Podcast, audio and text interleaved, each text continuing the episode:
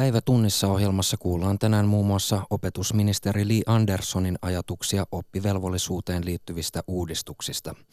Tämän lisäksi kuullaan myös muun muassa siitä, kuinka yritystukia voidaan leikata moninkertaisesti hallituksen nykyiseen suunnitelmaan verrattuna, sekä siitä, kuinka Hongkongissa 1000 mielenosoittajat ovat jälleen kerääntyneet vastustamaan kiisteltyä luovutuslakia. Minä olen Pauli Salonen, tervetuloa ohjelman pariin. Antti Rinteen hallituksen suurimpana yksittäisenä uudistuksena pidetään oppivelvollisuusiän nostoa. Uudistus tarkoittaisi esimerkiksi sitä, että lukion ja ammattikoulujen oppimateriaalit olisivat jatkossa ilmaisia. Toimittaja Marjo Näkki haastatteli opetusministeri Li Anderssonia aiheesta. Viikonloppuna opetusalan eettisen neuvottelukunnan puheenjohtaja, itsekin opettaja, kirjailija Arno Kotro kirjoitti, että hallituksen ei pitäisi korjata sellaista, mikä ei ole rikki. Mikä sinun mielestäsi on nyt eniten pilalla?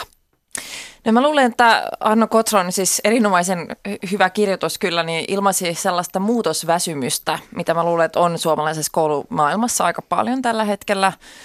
Et meillä on nyt ollut viimeisten vuosien aikana ja viimeisten hallituskausien aikana niin aika paljon erilaisia muutosprosesseja kaikilla koulutusasteilla ja sitten yhdistettynä siihen, että tämä rahoituksen kehityssuunta on ollut laskeva, niin totta kai sen myöskin luo aikamoisen ilmapiirin, jossa opettajat työskentelee, jossa pitäisi ikään kuin samanaikaisesti pystyä toimimaan yhä pienenevillä resursseilla ja sitten samanaikaisesti muuttaa sisällöllisesti niin koulutuksen näitä sisällöllisiä prosesseja ja esimerkiksi opetussuunnitelmia kuin sitten niitä menetelmiä, mitä käytetään. Et siinä mielessä olen todella iloinen siitä, että minä nyt voin toimia sellaisena aikana, jolloin ollaan lisäämässä ja vahvistamassa koulutuksen rahoitusta. Että tämä pitkään jatkunut leikkauskierre nyt on ohi. Ja haluaisin myöskin ajatella, että tämä vaalikausi voisi olla sellainen vaalikausi, jolloin kun pyritään vahvistamaan meidän koulutuksen perusrakenteita ja tukemaan niitä kasvattajia ja opettajia, jotka tekee työtä niin peruskoulussa, toisella asteella kuin varhaiskasvatuksen puolella. Et varmaan se suurin yksittäinen asia, mistä minä olen huolissani, on eriarvoistuminen, joka näkyy myöskin koulumaailman puolella. Että esimerkiksi viimeisten PISA-tutkimuksissa on käynyt ilmi, että oppilaan kotitausta vaikuttaa aiempaa enemmän oppimistuloksiin. Se on ollut kuitenkin suomalaisen peruskoulun ehkä tämä vahvin ja tärkein tehtävä se, että se on tasannut ihmisten perhetaustasta johtuvia eroja. Ja tämä on sellainen kehityssuunta, missä meidän on syytä olla huolissaan ja pohtia, että miten me voidaan eri keinoin sitten puuttua siihen kehitykseen.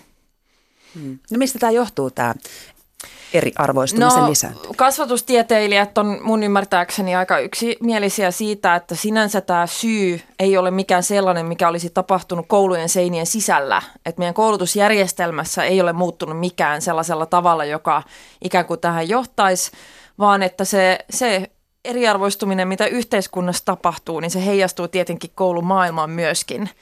Ja meidän opettajat ja kasvattajat tarvitsis tänä päivänä parempia välineitä siihen omaan työhönsä, jos haluamme, että he pystyvät nykypäivänä niin kuin entistä tehokkaammin myöskin puuttumaan siihen eriarvoistumiskehitykseen, kun se näkyy myöskin koulujen seinien sisällä. Eli silloin se edellyttää sitä, että ollaan valmiita panostamaan enemmän koulutukseen ja ollaan valmiita panostamaan siihen, että saadaan ryhmäkoot esimerkiksi pienenemään. Ollaan valmiita pohtimaan, että miten voidaan peruskoulutuksen puolella tukea haastavimmilla alueilla sijaitsevia kouluja nykyistä paremmin.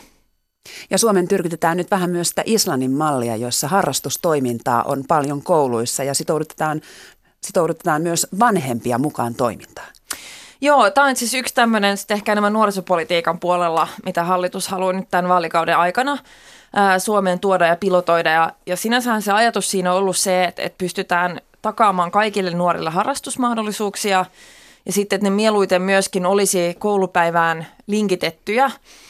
Et tällä hetkellä, jos miettii harrastamista, niin sielläkin tämä eriarvoistuminen näkyy siinä, että kaikilla perheillä ei ole varaa ensinnäkin niihin maksuihin tai välinekustannuksiin, mitä niin itse asiassa taiteen puolella kuin monissa urheilulajeissa tällä hetkellä voi olla kyse. Ja toiseksi kaikilla nuorilla ei ole myöskin sellaisia vanhempia, jotka välttämättä olisi valmiita tai heillä edes on aikaa kuskata iltaisin ja huolehtia siitä, että lapset sitten pääsee harrastuksiin. että tästä syystä on nyt tarkoitus katsoa, että miten me voitaisiin rakentaa joku tällainen Suomeen olosuhteisiin sopiva versio tästä Islannin mallista. Mm. No miten sitten jatkossa varmistetaan, että koululaiset saavat tämän tasa-arvoisen tai pikemminkin tasa-arvoistavan koulutuksen? No me lähestytään sitä oikeastaan aika monesta eri näkökulmasta nyt meidän hallitusohjelmassa. Eli ensinnäkin nyt tehdään panostuksia varhaiskasvatukseen, että aika paljon kuitenkin opettajatkin puhuu siitä, että pitäisi tosi varhaisessa vaiheessa pystyä tukemaan lapsia. Että ne erot ikään kuin näkyy jo päiväkodissa ja varhaiskasvatuksen puolella. Eli subjektiivinen päivähoito-oikeus, tasa-arvoinen oikeus kokopäiväiseen varhaiskasvatukseen palautuu nyt kaikille lapsille. Varhaiskasvatuksen ryhmäkokoja tullaan pienentämään yli 3-vuotiaiden osalta. Ja sitten tehdään tämmöinen laajempi varhaiskasvatuksen kehittämishanke, jossa halutaan myöskin tätä neuvoloiden kanssa tehtävää yhteistyötä vahvistaa. Ja pohtia sitä, että onko jotain sellaisia toimenpiteitä, mitä voidaan tehdä jo neuvolavaiheessa, jos huomataan, että perhe on tuen tarpeessa. Sitten perusopetuksen puolella niin tulee myöskin tämmöinen koulutuksen laadun ja tasa-arvon vahvistamiseen pyrkivä hanke. Ja sitten tämä oppivelvollisuuden pidentäminen on sitten siellä toisella asteella varmaan se suurin muutos, mikä tulee nyt tapahtumaan tämän vaalikauden aikana. Ja silläkin pyritään sitten tähän huolehtimaan siitä, että kaikki suorittaa vähintään sen toisen asteen tutkinnon. Sipilän hallitus yritti rajata tätä varhaiskasvatuksessa päivähoito-oikeutta ja nyt uusi hallitus haluaa taata kaikille lapsille päivähoito-oikeuden ja samalla pienentää aikuisten vastuulla olevien lasten määrää. Mutta ilmeisesti kuitenkaan monetkaan kunnat eivät lähteneet tähän Sipilän suositukseen tai linjaukseen mukaan. Monet isot kunnat eivät lähteneet siihen mukaan varmaan siitä syystä, että nekin tai niissäkin kunnissa tiedostettiin, että kuinka merkittäviä ongelmia siihen liittyy. Että riskinä on, että juuri ne lapset, jotka eniten hyötyisivät varhaiskasvatuksesta, niin on ne, jotka on tämän rajoituksen piirissä. Se myöskin eriarvoistaa vanhempia mun mielestä. Eli jos halutaan, että työttömänä olleet vanhemmat esimerkiksi pystyy keskittymään työnhakuun, niin mun mielestä on ristiriitasta sitten siinä yhteydessä ikään kuin yhteiskunnan toimesta ilmaista, että meidän mielestäni pitäisi nyt kuitenkin hoitaa lapsia eikä hakea töitä sen työttömyyden aikana. Mutta mun tietojen mukaan niin noin 155 kuntaa kuitenkin on toteuttanut tämän rajauksen, eli merkittävä määrä. Ja yhtenä ongelmana tässähän on ollut se, että se on lisännyt alueellista eriarvoisuutta suomalaisten lasten keskuudessa. Eli käytännössä se, että onko lapsi oikeutettu ja kuinka laajaan varhaiskasvatukseen, niin on ollut riippuvaista siitä, missä kunnassa sattuu perhe asumaan. Että tätä halutaan nyt korjata. Sen lisäksi varhaiskasvatuksen puolelta on tullut aika paljon viestiä siitä, että kun on tehty tämä rajaus, joka on tarkoittanut sitä, että tietyt lapset on osa-aikaisesti päiväkodissa ja tietyt sitten täyspäiväisesti, niin se on myöskin johtanut siihen, että ryhmäkoot on kasvanut ja ollut enemmän vaihtelua, eli on ollut vaikeampaa myöskin sitten päiväkodissa suunnitella sitä päivää niin, että sais päiväkoti ja ryhmäkoot pidettyä kohtuullisina. Ja se on sitten erittäin iso ongelma niin kasvattajien kuin kaikkien lasten näkökulmasta, jos ryhmät paisuu liian suuriksi, koska se tekee mahdottomaksi huolehtia siitä, että voi niin kuin toteuttaa laadukasta varhaiskasvatusta ja sellaista, jossa jokainen lapsi sitten huomioidaan yksilönä. No kuinka nopeasti nämä korjausliikkeet voidaan sitten tehdä, jos tässä on ollut näinkin isoa ikään kuin alueellista eroavaisuutta? Varhaiskasvatuksen osalta niin oletaan, että lainsäädännöllisesti ne korjausliikkeet voidaan tehdä aika nopeallakin aikavälillä, mutta oma näkemys on se, että ehkä todennäköisin ajankohta, jolloin sitten tämä lähtisi niin kuin kuntatasolla toteutumaan, olisi esimerkiksi ensi vuoden elokuussa, jolloin sitten uudet ryhmät aloittaa, eli se on tavallaan niin kuin looginen ajankohta panna tämä täytäntöön. Mutta mahdollisimman nopeasti on ainakin mun toive, että nämä varhaiskasvatukseen tehdyt heikennykset viime vaalikaudella on kuitenkin sellainen asia, jossa jopa Elinkeinoelämän keskusliitto ja kokoomus on todennut, että tuli tehtyä virhe. Ja nyt se virhe korjataan. Opetusministeri Li Anderssonia haastatteli toimittaja Marjo Näkki. Yritystukia voidaan leikata moninkertaisesti hallituksen nykyiseen suunnitelmaan verrattuna. Suomen Yrittäjien mukaan yhteensä 5 miljardin tuista voisi leikata jopa 0,5 miljardia.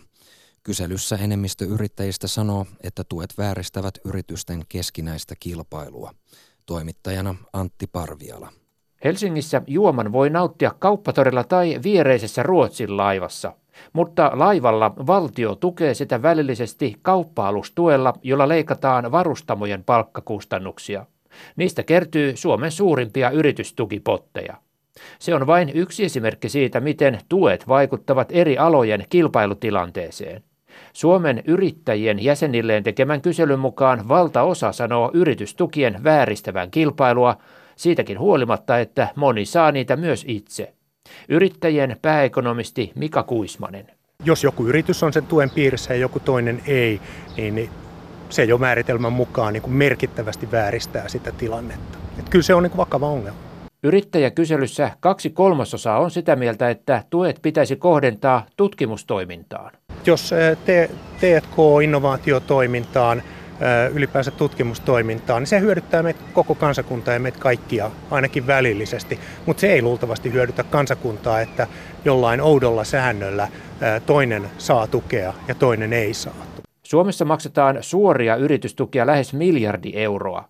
Kun mukaan lasketaan vielä verotuksen muodossa annetut tuet, summa nousee jo useisiin miljardeihin. Uuden hallituksen tavoitteena on leikata tuista 100 miljoonaa euroa. Yrittäjien arvion mukaan leikata voisi selvästi enemmänkin. Se liikkuu jossain varmaan siinä 300–500 miljoonassa, mutta ei niin, että se tehdään heti leikaten, vaan järkevä sopeuttamisohjelma. Yritykset tehtiin siihen reagoida, markkina tehtiin reagoida. Yritystukia on yritetty leikata moneen otteeseen, mutta tukien puolustajat ovat selvinneet voittajina kerta toisensa jälkeen. Nyt asian kimpussa on jälleen uusi työryhmä. Jutun toimitti Antti Parviala. Kullan louhinta Suomessa puhuttaa taas. Australialaisen kaivosyhtiön Dragon Miningin kullanlouhinta Valkeakosken kaapelin kulmalla on vihdoin pääsemässä kunnolla vauhtiin. Toisaalta Oriveden kaivos täytyy sulkea, koska se pilaa lähivesiä. Louhinnan vastustajien mielestä lähiasukkaat ja luonto maksavat kullan tuotannosta liian suuren hinnan. Toimittajana Antti Palomaa. Kaivosyhtiö Dragon Miningin vastaiset mielenosoitukset alkoivat talvella Valkeakosken kultakaivoksen portilta. Nyt ne ovat tauonneet, mutta kaivoksen vastustus on yhä kovaa, kertoo tamperelainen Sanni Laine. Tuntuu todella ikävältä ja käsittämättömältä ja semmoiselta, että ei siihen ole sanoja kuvaan, että miten monesti sitä on niin kuin tyyliin vähän, eikä niin vähäkään itketty ja mietitty ja valvottu sen takia. No nähden siihen hyötyyn, mitä he tuossa saavat, mikä on ihan täysin olematon, niin miettiä, että mitä se vaikuttaa tosiaan niin kuin vesiin, pinta- ja pohjavesiin ja pölyhaitat lähiympäristöön. Ne ehkä on. Toki niin kun asukkaat, paikalliset kantaa suurta huolta tuosta liikenteestä. Pienet tietä, paljon asutusta tuossa matkalla ja koululaisia. Näin sanoo toinen aktivisti Markku Heritty. Valkeakosken poliisi on epäillyt useita mielenosoittajia rikoksista ja määrännyt matkustuskieltoa 4 henkilölle, myös Sanni Laineelle. Vielä pari kuukautta sitten liikkuminen Valkeakoskella tai Sastamalassa olisi voinut johtaa vangitsemiseen. Mielenosoituksissa Laine muun muassa kiipesi työkoneen päälle ja kahlitsi itsensä kaivoksen porttiin. Se tuntuu aika hirmuiselta, että ei saanut tulla kotikaupunkiin. Et oli mulla toki se niinku erityis siinä kirjoitettu, että saan käydä vanhempieni luona, ketkä asuu tuossa lähellä, että suorinta tietä saa tulla sinne ja se oli oikein määritelty se reitti, mitä kautta saa tulla. Kaivosyhtiön mielestä mieltä saa osoittaa, kunhan lakia ei rikota eikä kenenkään turvallisuutta vaaranneta. Yhtiön mukaan kaivoksen ympäristöluvassa on otettu huomioon naapureiden ja luonnonsuojelijoiden huolenaiheet. Vastustajat vaativat muutosta kaivoslakiin, Markku Heritty sanoo. Kaivosvero on tietysti yksi juttu, mutta niin kyllä se pitäisi perinpohjan uudistaa niin, että kaivosten olisi pakko toimia vastuullisesti ja niin, että ne niin kantaa vastuut seurauksista. Dragon Mining arvioi, että kaapelin kulmalla kultaa riittää ainakin 8 vuodeksi. Oriveden kultakaivoksessa tilanne on toinen. Se täytyy sulkea, koska lähistön järvivedet pilaantuvat. Dragon Mining ei saanut uutta ympäristölupaa Orivedelle. Lisäksi syvältä kaivoksesta löytyneestä salaisesta kaatopaikasta on käynnissä poliisitutkinta. Jutun toimitti Antti Palomaa. Opiskelijoiden asuntomarkkinoiden kiivain vaihe alkaa pian, kun oppilaitosten pääsykoetulokset alkavat selvitä kesäkuun aikana. Yhteisasuminen kiinnostaa entistä harvempaa opiskelijaa. Opiskelija-asuntosäätiö kuitenkin toivoo, että edulliset vuokrat ja sosiaalisuus vielä nostavat yhteisasumisen arvostusta. Toimittajana Antti Parviala. Lähihoitajaksi opiskeleva Selja Aaltonen on asunut pari vuotta kimppakämpässä Helsingin keskustan Jätkäsaaressa aivan meren tuntumassa. Yhteisasuminen alun perin vieraan kaverin kanssa on sujunut hyvin. Ainakin on kaveri, jolle voi sit niinku jutella, kun tulee töistä ja pölöttää päivän kuulumiset. Ja sitten voi yhdessä siivota tai me pidetään mun kämppiksen kanssa täällä semmoisia siivousbileitä. Siivotaan yhdessä ja tehdään ruokaa ja muuta. Että sitten on joku niinku kaveri, ei tarvitse olla yksi eikä tehdä mitään yksin periaatteessa. Opiskelija-asuntosäätiössä tuskaillaan yhteisasumisen, muun muassa somessa saamaa liian huonoa mainetta. Nyt opiskelijoista 5% toivoo yhteisasumista, 70% haluaa yksiöitä. Niiden rakentaminen ja vuokra ovat 2 kertaa kalliimpia yhteisasumiseen verrattuna. HOASin toimitusjohtaja Matti Tarhio. Totta kai kysyntätilanteet huomioidaan, mutta me halutaan myös vahvistaa tätä yhteisöllistä asumista. Mä uskoisin, että nuoret myös tulee huomioimaan tämän yhtenä merkittävänä hyvänä asumisvaihtoehtona. Perinteisen soluasumisen rinnalle onkin kehitetty kimppa-asumismuoto, jossa vuokralaiset voivat itse valita asuinkaverin. Apuna on niin sanottu kämppistinder, jonka valikon avulla löytyy samanhenkinen kaveri. Ruokaelämykset vai mikroruoka ja siistiä olla pitää vai sotku ei häiritse ja sitten, että onko kova urheilemaan vai onko kunnon sohvaperuna. Oppilaitokset kertovat pääsykoetulokset kesäkuun kuluessa ja siitä hetkestä alkaa opiskelija-asuntomarkkinoiden kuumin sesonki. Asunnon saaminen helpottuu merkittävästi nopealla reagoinnilla ja toinen asia on se, että asumistoiveet kannattaa olla realistisia. Ettei rajaa asumista ja asumisen kustannuksia sellaiselle tasolle, että me ei pystytä tarjoamaan asuntoa. Selja Aaltosella on hyviä kokemuksia jo 2 kämppiksestä. Toki se on vähän outoa, kun ei tunne, mutta kyllä sitten ajan myötä tutustuu ja sitten alkaa homma rulaamaan. Jutun toimitti Antti Parviala. Tänä kesänä tulee kuluneeksi 50 vuotta siitä, kun ensimmäinen ihminen astui kuun kamaralle. Mikä sai suurvallat aikoinaan kisaamaan kuun valloituksesta ja miksi useat maat suunnittelevat jälleen kuulentoja? Toimittaja Marjo Näkki haastatteli tiedetoimittaja Jari Mäkistä aiheesta. Olet tehnyt Ylelle radio-ohjelmien ja podcastien sarjan kuun valloituksesta ja kiersit Yhdysvalloissa. Kyllä. Kuinka suuri asia tämä avaruuslentojen 50. juhlavuosi siellä Yhdysvalloissa on? No näitä juhlavuosia on juhlittu jo aikaisemminkin aika kovasti ja tietysti tämä 50. on hyvin erikoinen sen takia, että se nyt on puoli vuosisataa ja sitä muistellaan ja nyt muutenkin tämä kuuaihe on pikkusen pinnalla, joten käytännössä kaikissa näissä NASAn keskuksissa, jossa kävin esimerkiksi nyt piipahtamassa, niin näkyy, että siellä valmistellaan nyt tätä heinäkuuta ja silloin on erinäköisiä juhlallisuuksia. Ja todennäköisesti Washingtonissa, ellei nyt väärin arvaa siellä, niin on taas kaikki kuuastronautit elossa olevat 12, enää 24 on hengessä, niin tulevat paikan päälle. Oletan näin. Niin, tämä ei ole millään tavalla mikään vanha aihe, koska presidentti Donald Trump on myös puhunut, että avaruuslentoja pitäisi taas jatkaa. Joo, kyllä, mutta sen jälkeen hän taas viittasi, että kenties ei jatketakaan, että en laskisi nyt hänen varaansa tässä. No puhutaan sitten toisesta presidentistä. Presidentti John F. Kennedy julisti kuuhun pääsyn kansalliseksi tavoitteeksi 60-luvun alussa. Miksi tällainen tavoite ylipäätään asetettiin? No tausta on tietysti se, että silloin aikanaan oli käynnissä kylmä sota. Toisen maailmansodan jälkeen Neuvostoliitto ja Yhdysvallat olivat napit vastakkain ja siinä juuri toisen maailmansodan jälkeen tuli 2 asiaa. Toinen oli raketit ja avaruustutkimus ja toinen oli sitten ydinpommit. Ja tarkoitus oli se, että molempi maa kehitti ydinpommia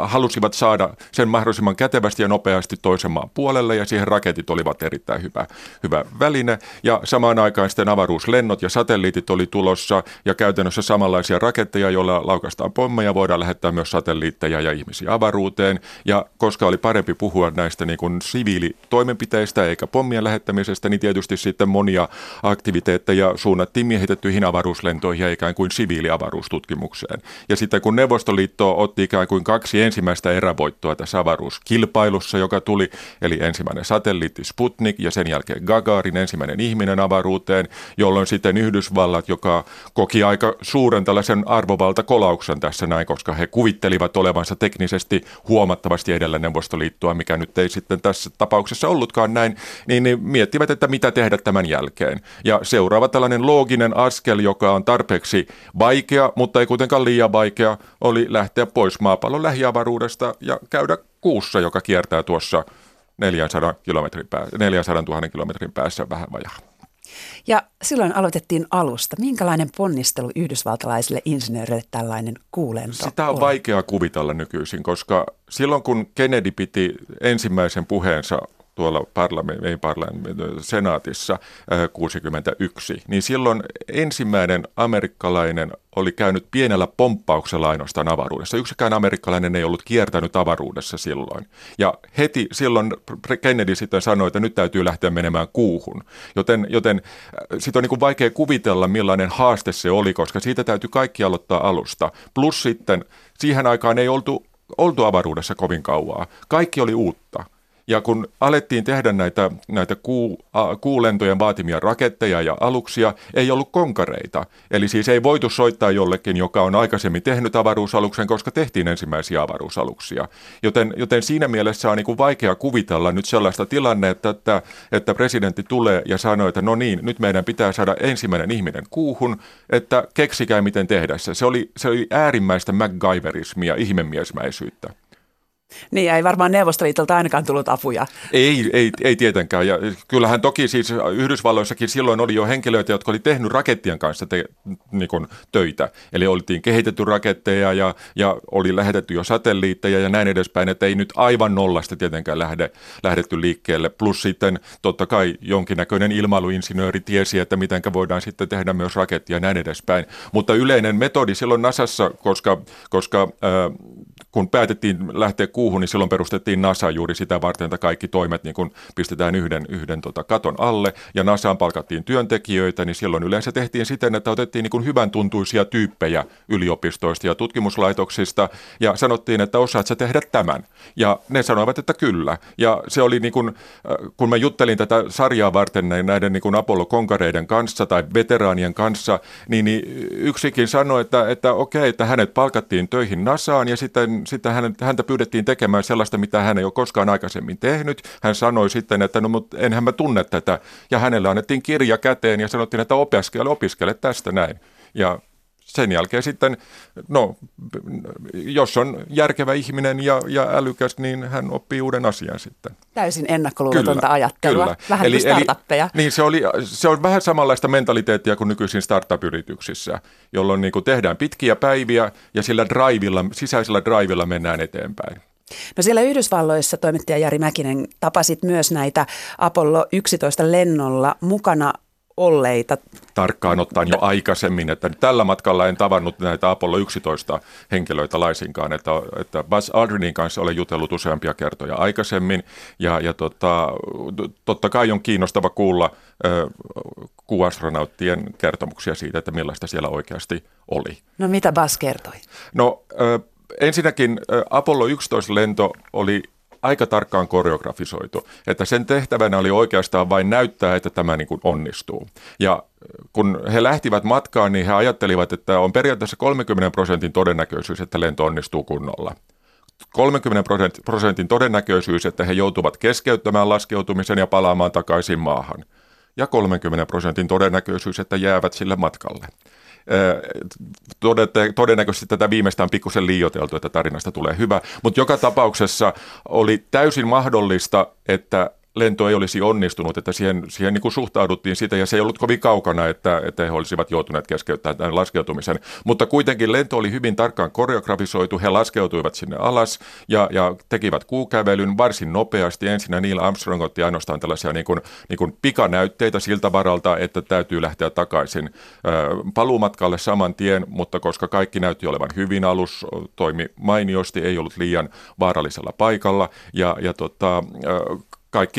kaikki meni suunnitelman mukaan, niin Buzz Aldrin tuli sitten mukaan sinne, ja he tekivät aika tarkan aikataulun mukaan hommia noin 2,5 tunnin ajan tämän avaruuskävelyn aikana, tulivat takaisin, nukkuivat vähän aikaa ja lähtivät takaisin. Se oli tosi pikainen käynti, mutta sen ansiosta tietysti sitten seuraavilla lennoilla voitiin olla pidemmän aikaa, ja enemmän kuin tuli kokemusta ja itseluottamusta siihen, että kuussa voidaan toimia, niin lennot olivat pidempiä ja pidempiä, ja varsinkin sitten, kun Apollo-ohjelman viimeisillä lennoilla onnistuttiin nipistämään pikkusen kantoraketin painosta, jolloin saatiin enempi massaa, joka vietiin kuun pinnalle, niin saatiin mukaan kuukulkija, silloin oli pieni auto, jolla voitiin kuljeskella siellä pinnalla, ja muita tutkimuslaitteita, ja voitiin olla myös pidemmän aikaa. Että viimeiset lennot oli 3 vuorokautta, he tekivät 3 täysmittaista avaruuskävelyä tai kuukävelyä siellä, ja viimeisen lennon tieteellinen antio melkeinpä suurempi kuin kaikkien muiden lentojen yhteensä.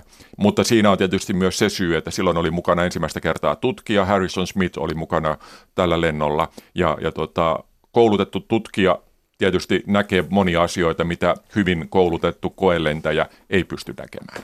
Yhdysvallat on edelleen ainoa maa, joka on käynyt siellä kuun pinnalla. Ihmiset. Että siis muut ovat myös laskeutuneet sinne. Ja kun puhutaan kuunäytteistä esimerkiksi, siis Apollo-lennoltahan tuli 382 kiloa kuumateriaalia tänne maahan, mutta Neuvostoliitto onnistui hakemaan itse asiassa juuri silloin Apollo-lentojen aikaan niin automaattiluotaimin muutamia satoja grammoja kuumateriaalia. No Jari Mäkinen, mikä merkitys tieteelle näillä näytteillä on ollut? Hyvin suuri. Siis totta kai niin kuin kuun tutkimus voidaan laskea 2 aikaan ennen ja jälkeen Apollo-lentojen. Et sillä on pystytty todistamaan muun muassa se, että aikanaan maapallo ja kuu syntyi siitä, kun aikaiseen maapalloon törmäsi sellainen Marsin kokoinen kappale, ja siitä ikään kuin tuli iso roiske, joka sitten muodosti kuun tähän ympärille. Ja kuuta tutkimalla pystytään näkemään sitten myös aurinkokunnan historiaan, kuun historiaan, millainen on kuun kaltainen kappale. Siinä on valtava paljous tieteellisiä tuloksia, mitä Apollo-lennolta saatiin, joita ei olisi saatu ilman, että mennään todella paikan päälle ja haetaan sieltä näytteitä ja katsellaan siellä ihan kuussa.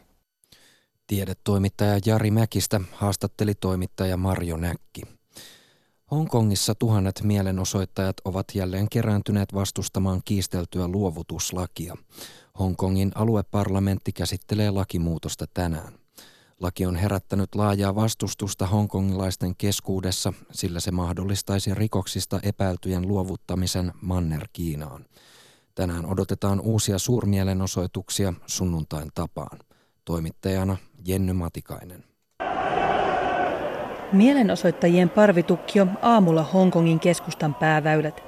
Osa oli tullut paikalle jo illalla, osa saapui aamuvarhain vastustamaan tänään käsittelyyn tulevaa lakiuudistusta. Uusi laki mahdollistaisi rikoksista epäiltyjen luovuttamisen Hongkongista Manner-Kiinaan. Se on herättänyt laajaa vastustusta hongkongilaisten keskuudessa, sillä se tiukentaisi jälleen Kiinan otetta erityishallintoalueestaan.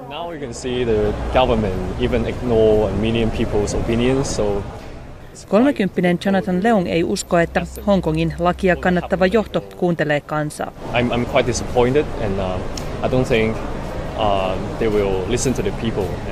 Hongkongin alueparlamentti ei välitä ihmisten mielipiteistä. He vievät tämän läpi, Leung sanoo. Moni haluaa silti tuoda mielipiteensä esiin. Viikonloppuna kaduille lähti satoja tuhansia ihmisiä, arvioiden mukaan enemmän kuin yli 10 vuoteen. Viime vuosina Kiina on hiljalleen pyrkinyt karsimaan Hongkongin vapauksia. Nyt mielenosoittajat pelkäävät, että uuden lain varjolla Kiina voisi viedä ihmisiä mantereen puolelle tuomittaviksi. Toisin kuin Hongkongissa, Manner-Kiinan oikeusjärjestelmä on maan poliittisen johdon kontrollissa. Tänään kaduille odotetaan uutta protestiaaltoa. Monet yritykset aikovat sulkea ovensa, jotta työntekijät voivat osallistua mielenosoituksiin. Hongkongin johdolla ei silti ole aikeita perääntyä. Kaikkien pitäisi ymmärtää, että lain vastustamisen seuraukset ovat vakavia, Hongkongin hallintojohtaja Carrie Lam varoitti eilen. Kiinan johto on puolestaan toistanut vanhaa mantraansa sanomalla, että Hongkongin asia kuuluu yksin Kiinalle, ei muille maille, yksilöille tai järjestöille. Hongkongin alueparlamentin on määrä äänestää uudesta laista ensi viikon torstaina. Pekingistä Jenni Matikainen. Kosovossa muistellaan tänään 20 vuotta sitten päättynyttä sotaa. Naton ilmaiskuihin päättyneeseen sotaan kuoli noin 13 000 ihmistä. Jännitteitä on edelleen enemmistönä olevien albaanien ja erityisesti pohjoisessa Kosovossa asuvien serbien välillä. Eri etniset ryhmät voivat käydä samaa koulua, mutta eri vuoroissa. Ulkomaan toimittaja Erja Tuomaalan raportti jakautuneesta Mitrovicasta. Täällä Mitrovicassa sadepisarat kastelevat Ibarjoen ylittävää siltaa. Sillan molemmissa päissä on poliisiautoja ja ainoastaan kävelijät pääsevät sillan yli. Vaikka sodasta on 20 vuotta, serbit ja albaanit asuvat edelleen omissa kaupunginosissaan. On ihmisiä, jotka eivät tätä siltaa ole koskaan ylittäneet. Kosovossa rajat ovat myös ihmisten mielissä. Sen tietää serbiväestöön kuuluva toiminnanjohtaja Miedrak Milisevic. Hänen edustamansa Aktiv-kansalaisjärjestö yrittää edistää serbien ja albaanien suhteita. Milisevic sanoo, että sodan jälkeen on ollut sahausta, yksi askel eteenpäin ja kaksi taaksepäin. The state of the issue, as you can see, of course, is basically a major driver why we still have tensions, a number of tensions actually on the ground. Toiminnanjohtajan mukaan Kosovon aseman epäselvyys on suurin syy jännitteisiin.